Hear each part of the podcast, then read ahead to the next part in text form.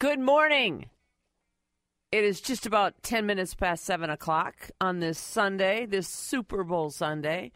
Susie Jones here, 27 degrees. Hope you're having a good day. Charlie's back. Charlie, you were back and I was gone sick. Was that how it worked? Uh, yeah, I think yeah, you were out. It's been a couple weeks. Yeah, nice to see you. You as well. Yeah, you had a good time in Colorado. I did. Absolutely beautiful. Uh, it's always worth the trip. Yep, up in those mountains, nothing like it. Nothing like it. It's good for your soul. We, though, this morning are going to talk about your heart and your lungs and how they fit together. What does your heart have to do with cancer treatments? I think I said that wrong. Apparently, a lot, but we're just going to move right in.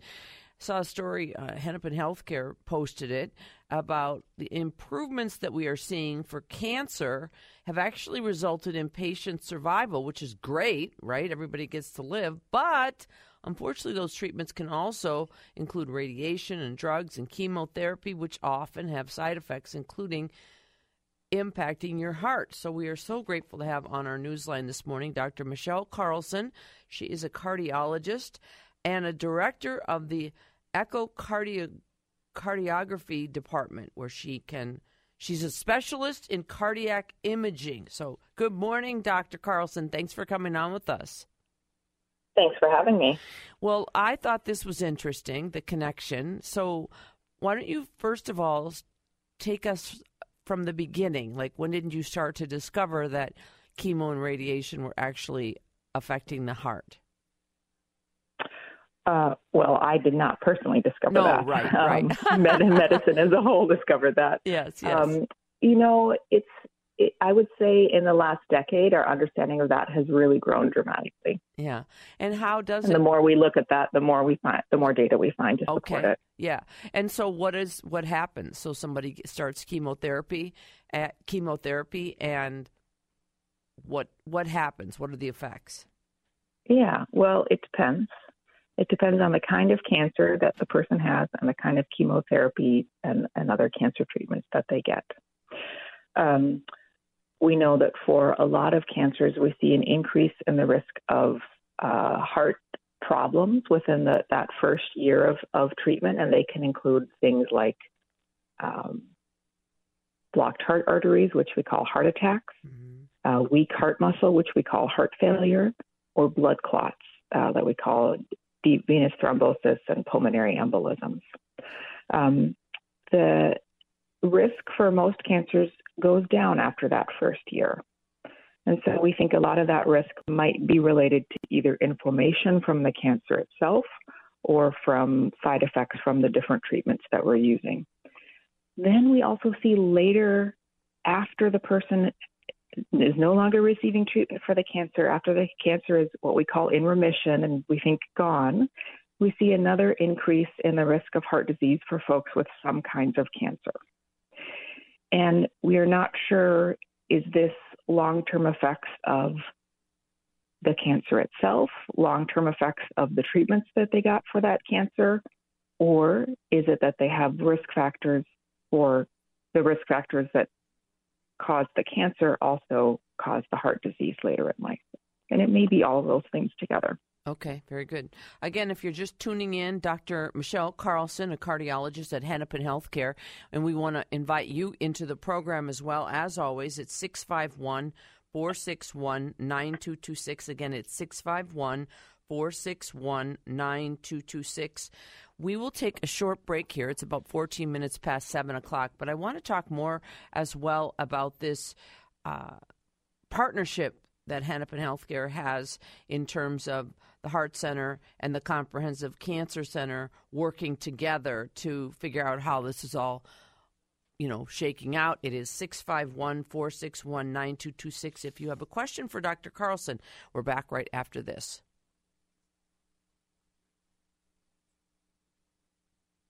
And we are back. It's 17 minutes past 7 o'clock on a Sunday morning. My name is Susie Jones with you every Sunday at 7. Dr. Michelle Carlson, a cardiologist with Hennepin Healthcare, is on our newsline, and you are invited to join us. Maybe you have a question about your own heart health. She is a cardiologist. Probably could answer that question for you as well. And that number to call or text right now, if you're listening and you have a question, is 651 461 9226. 651 461 9226. Let's talk a little bit more, uh, Dr. Carlson, about this partnership at Hennepin Healthcare uh, team of people. It's the Hennepin Healthcare Heart Center and the Hennepin Healthcare Comprehensive Cancer Center, and kind of talk about that integrated cardio oncology program and what happens there. Sure, happy to do that. Maybe um, I can just give you an example um, let's imagine that you're um, a woman who has been diagnosed with breast cancer. Yep. Um, often the oncology team, that's the cancer team, will refer those patients to me, and I will talk with with you about what's your risk with the treatments that are planned, what effect could they have on your heart, and what are symptoms that you should watch for. Mm-hmm. What monitoring should we do of your heart? And usually that monitoring includes some labs initially, uh, an EKG, that's an electrical picture of the heart, an echocardiogram, that's an ultrasound picture of the heart. And depending on the treatment, we decide how frequently should we see each other, how frequently should we repeat these tests. And then um, now we know each other, and if there's if any issues arise with your heart during those cancer treatments, mm-hmm. the oncology team just pages me or calls me directly we make a plan. I get you in to see me if needed or into the next echo early if needed. And we do our best to protect your heart while you're getting the cancer treatments that you need. And when you so you start sort of with a baseline with a brand new breast mm-hmm. cancer person, and then throughout their treatment, you check in periodically to see if any of those numbers are changing. You got it. Okay, and if they are changing, you obviously try to find a way to I don't want to use it. Well, tweak this, tweak or adjust the program so that you don't do any more heart damage. Is that, the, in essence, what you're trying to do there? Exactly. So there are some folks where we think at baseline your your risk is really high for for complications with this cancer treatment. Let's think about are there some ways we could decrease your risk, whether that's medications to control your blood pressure, medications to lower your cholesterol, or some lifestyle modifications. Um, then there are folks that we think are relatively low risk, but we still monitor. And if we find a change, we may recommend starting a medication to try and protect the heart. What we don't like to do, but sometimes have to do, is temporarily stop the cancer treatments. If there's been too much damage to the heart, or switch to a different cancer therapy. And I just want to be clear that's not my job isn't to make the decision about the cancer treatment. That's the cancer doctor's job. Exactly. My job is to try and protect your heart. Right, right, right. I would guess yes, but does age play a role? Absolutely. You know, folks who are really young when they get cancer therapies. So, for example, um, if you're a child who gets uh, radiation uh, to to your chest um, for a certain kind of cancer, that can increase your risk for heart for different kinds of heart disease later in life. Mm-hmm. But also, being older means you're already at higher risk for some heart problems, and so you're at higher risk during your cancer treatments as well. 651 461 9226. That's the phone number to call. Dr. Carlson, do you mind? I hope you wouldn't mind taking like heart questions from listeners as it is. Uh, February is American Heart Month, and uh, absolutely, you are a cardiologist, and people.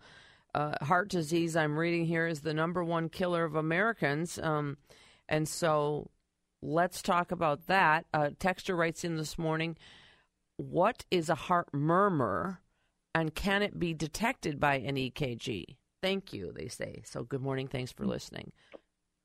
Great question. Yeah. So, a heart murmur is something that we hear with a stethoscope. And when we put our stethoscope on your heart and listen, we can sometimes hear the flow of blood across some of your valves. Those are one way doors that open and close to let blood through your heart.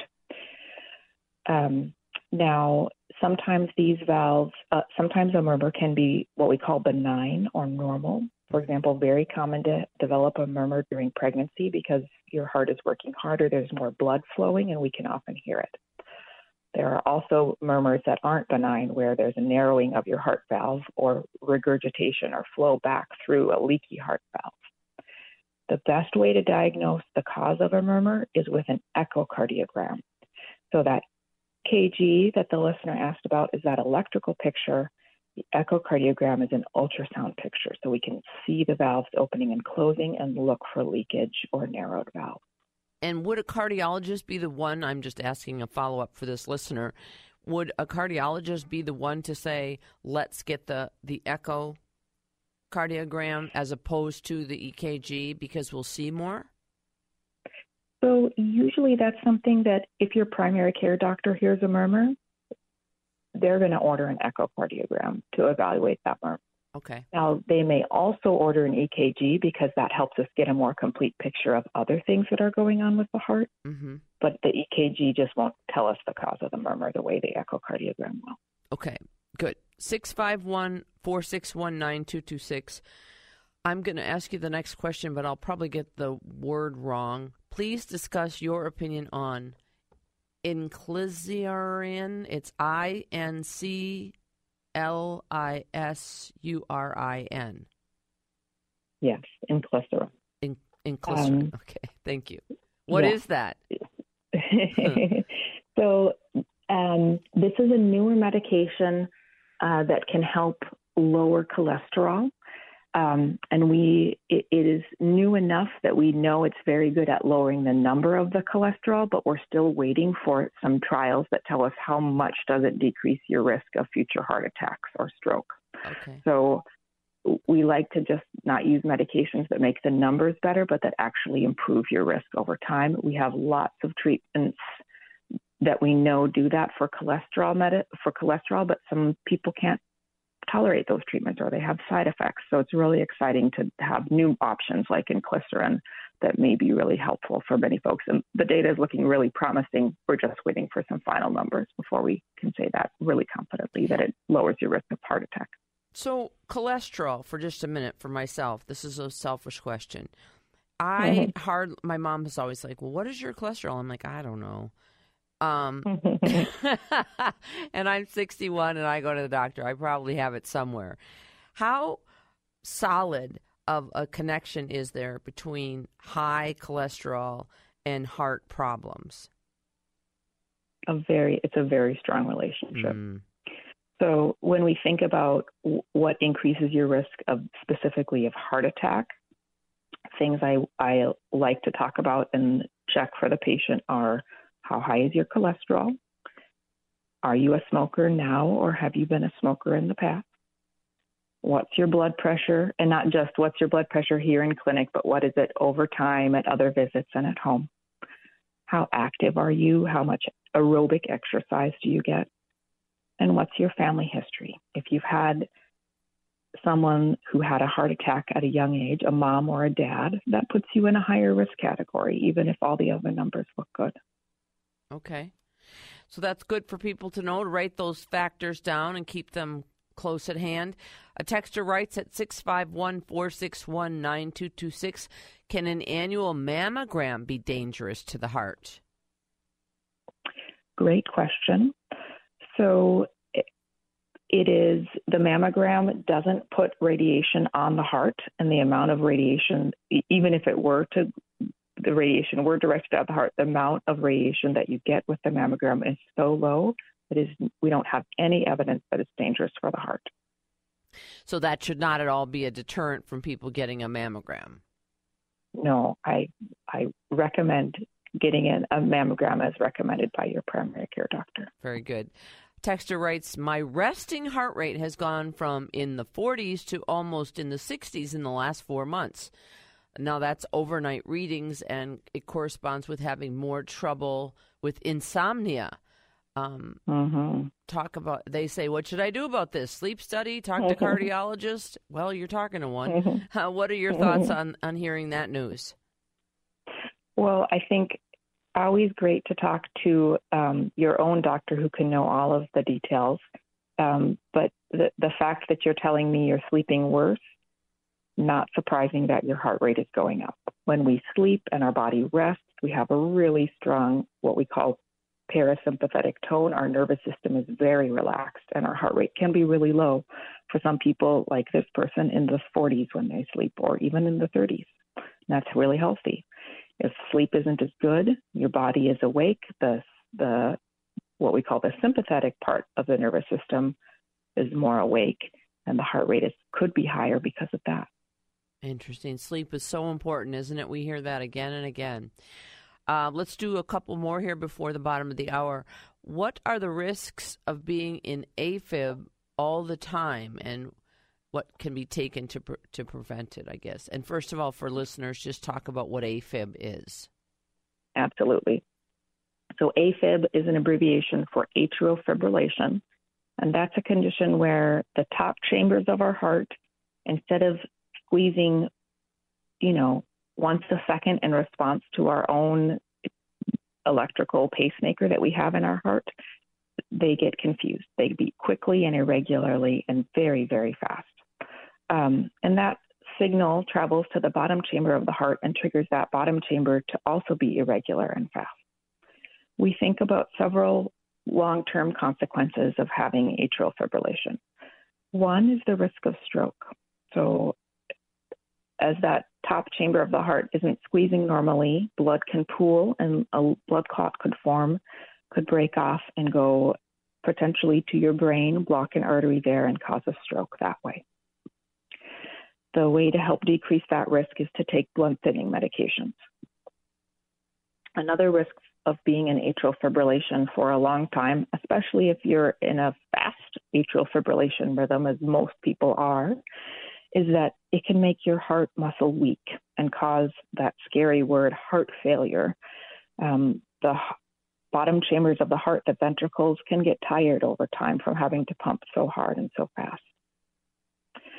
Then there are other possible complications that can develop over time, including stretching the top chambers of the heart and causing leakage of some of the heart valves. Hmm. So there are a lot of different consequences of being in atrial fibrillation for a long time. When we meet someone who has a diagnosis of atrial fibrillation, we should always ask, you know, what's the best treatment? Is it slowing the heart rate so that you don't so that you feel well and your heart isn't as stressed? Or is it trying to get you out of the atrial fibrillation completely? And we have different treatments that can do that medicines, um, cardioversions, or even procedures called ablations, where we try and get rid of the atrial fibrillation uh, with little microburns or microfreezes of part of the heart. Interesting. All right, we're going to take a break. It is 7:30. We'll do some weather and a couple of commercials and then we'll be back, but I wanted to make sure folks listening know that we have a half an hour now left in the show. So if you're listening and you're sitting there and you have a question, this is your opportunity to jump in at 461 no 651 461 9226. I'll say it one more time 651 461 9226. We're back right after this.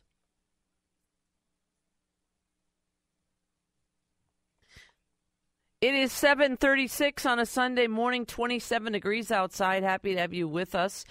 We're taking your questions for Dr. Michelle Carlson, a cardiologist with Hennepin Healthcare. The number is 651 461 9226. 651 461 9226. This person asks How does inflammation damage the heart? That's such a good question. So we know that one of the ways that seems to happen is in the heart arteries. And these are small blood vessels that carry blood to the heart muscle.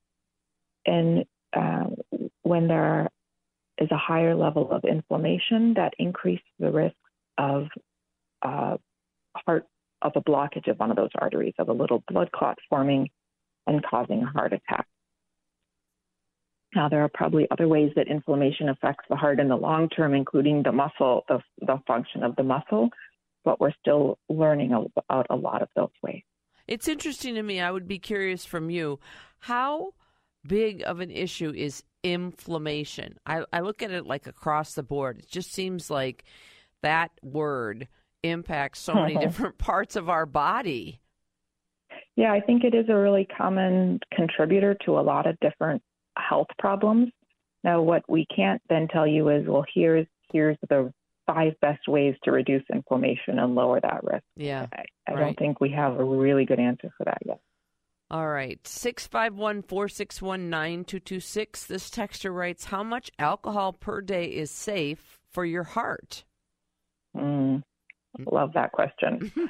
so it depends. If we're talking about atrial fibrillation, with we, which we just discussed, we actually recommend no alcohol because even really small amounts can increase the risk of someone going into atrial fibrillation. So that's someone that has what we call paroxysmal atrial fibrillation. It comes and goes. Alcohol increases that risk. Wow. Um, for for folks with a weak heart muscle or heart failure, again, I recommend no alcohol because the alcohol itself can be toxic to the heart muscle. So no beer, no wine, uh, no hard liquor. All right. For, well, well, go ahead. Yeah. For folks with with blocked heart arteries, we used to say, well, one glass of red wine a day may be heart healthy. Um, I don't say that anymore because of the other effects that alcohol can have on the heart. And it's really up to you as the individual, you know, how much risk do you want to take? Um, what's the right balance for you in your life? Okay. Next texter writes Can shingles have an effect on the heart? Hmm. Not to my knowledge. Okay. Uh, but that doesn't mean it doesn't it doesn't happen. Exactly. You know, okay, I'm just looking. I just googled an, an article from the National Institute of Health. Shingles associated with an increased risk for heart disease. Maybe again, maybe that inflammation playing a role. Maybe something else that we that we don't understand. Okay.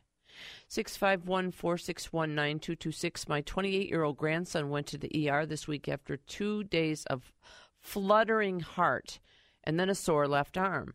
Um, they were not concerned. Um, those two, I mean, I think when you think about a, a, sore left arm, that's sort of your telltale, one of the signs, the old signs of that you're having a heart attack.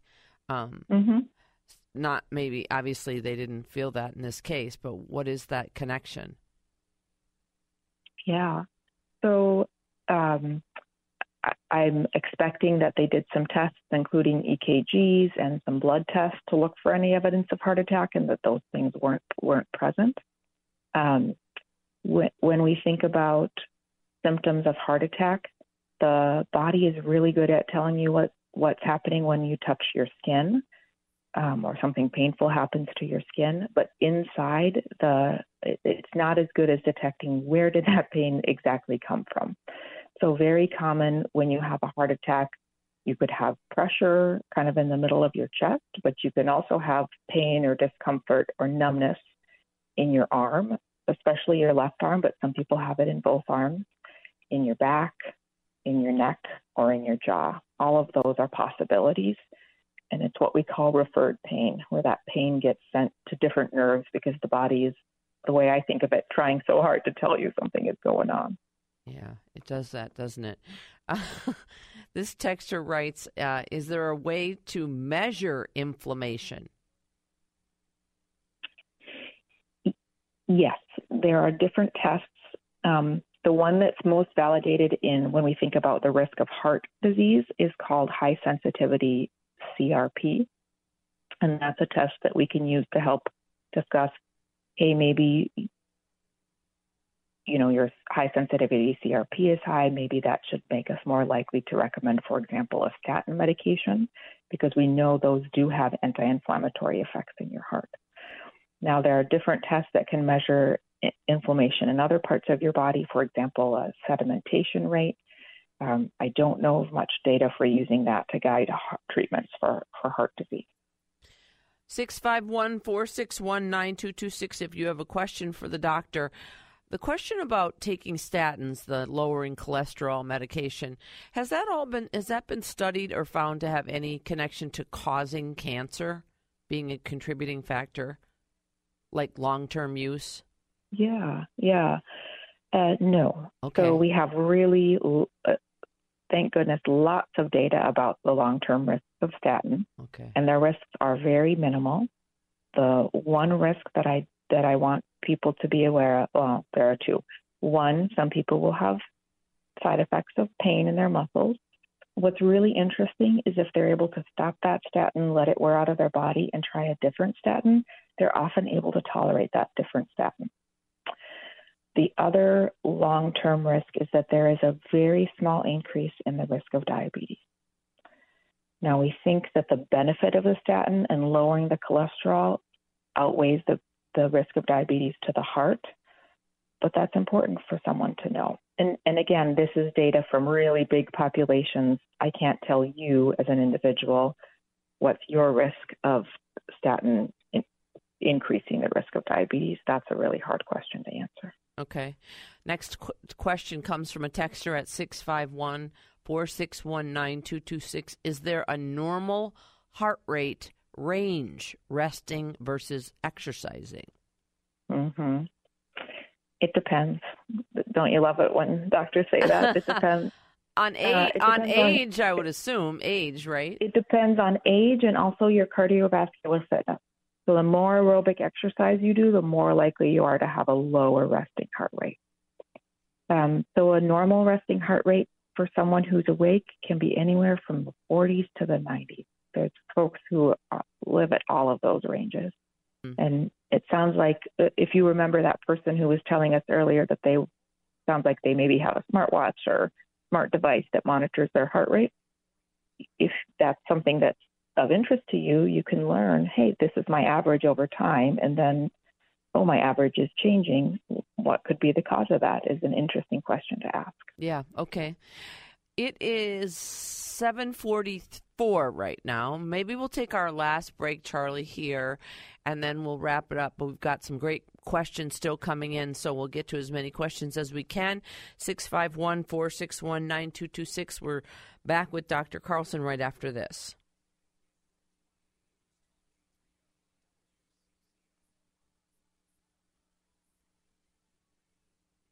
It is 748 on a Sunday morning. We're talking all things health. My name is Susie Jones. Our guest this hour is Dr. Michelle Carlson with Hennepin Healthcare. She is a cardiologist. And we're taking your calls for, boy, we've got some time, about five or six more minutes. A texter writes, My cholesterol is good, but after a cardiac CT, my calcium level is two. Can you explain what calcium is? And is it the same as the calcium in my bones? Yes, it is exactly the same calcium.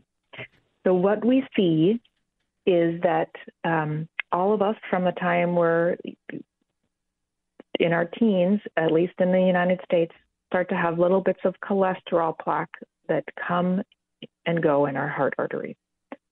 And there's different possibilities for what the body is able to do with that cholesterol. If it's someone like the, the person who wrote in who has an, a normal cholesterol level and their body's able to handle cholesterol normally, they can absorb a lot of those plaques and the, the heart artery looks normal afterwards. Another possibility, let's say the cholesterol level is high or the body's just not able to reabsorb that cholesterol into the bloodstream, it's going to wall off that cholesterol plaque and it's going to use calcium to do it. And that calcified plaque becomes, just stays there. Um, the third possibility, that's the scary one, is that plaque could, could rupture or tear. And if you get a tear on your skin, that's fine. You form a, a scab, which is a little blood clot, and that's not a problem. But if it, you have a tear in your heart artery and your body forms a blood clot there to try and heal that tear, it can end up blocking that small artery and causing a heart attack. So when we see calcium on a heart scan, that tells us the amount of calcium you have, especially, can help us think about what's your risk for future heart attacks. If you have a lot of calcium, we know your body has spent a lot of time trying to wall off bits of cholesterol, and you're at a higher risk for a heart attack in the future. And Dr. Carlson, this person was talking about uh, having a calcium score of two. Do, can you test your calcium score, and how do you do that? To get a calcium score of your heart, it's a very quick um, X-ray test, a kind of a CT scan. Um, we don't put in any IVs, no contrast. You just lay down and they take a one to two second scan of your heart, and then we can calculate the amount of calcium and compare that to other folks um, of your age group to help us know what to help give you a better idea of what your risk is for heart attack. And you can do that at Hennepin Healthcare.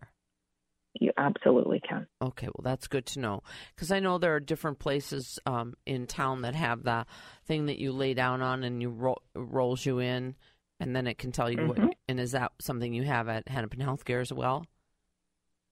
I think what I think that is the calcium score that yeah, you yep. described. Yep, yep, yep. When and I have a question about um, CT scans in general. So I had um, lung cancer two years ago, and it was um, operated on and removed at the Mayo, and I get a mm-hmm. CT scan every six months. That's not shouldn't be an issue, should it, for wrecking my heart?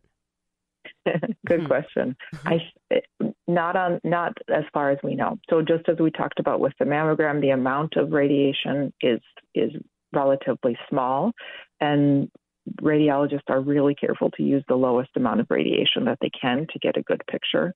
Um, we don't have any evidence that you know a CAT scan a year from this point on is going to increase your risk of heart disease. Okay, good to know because I don't. I, I would. I guess it's like, what do you do? You want to have your lung cancer back, or do you want to damage your heart? I don't want either.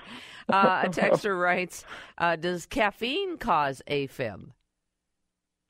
You know, we have pretty good data that it doesn't. Okay. Uh, at least on a big population level. But I certainly have patients who tell me, I, I think it, I think the coffee makes it worse. Certainly, coffee is going to increase your heart rate, and so you may be more likely to feel the atrial fibrillation. Um, but we don't think it puts you into atrial fibrillation itself. All right, very good. 651 461 9226 if you have a question for the doctor. We have about a minute left. I guess um, my kind of follow up question is Is there any final uh, recommendation or thoughts you would want to share here with the last minute to listeners about your heart, about the work you're doing with between the heart and the cancer center there at Hennepin Health? Absolutely. So, a lot of the same healthy lifestyle choices can decrease your risk for heart disease and for cancer. So things like quitting smoking, getting aerobic exercise, eating a heart healthy diet, these things protect your heart and help can help decrease your risk for cancer. So whatever you can do along those lines, start doing it now. That sounds great. We'll leave it there. I appreciate your time. We'd love to have you on again sometime as we did not get to all the questions. But anyone listening, go ahead and reach out to Hennepin Health and you'll find a doctor there. Thank you.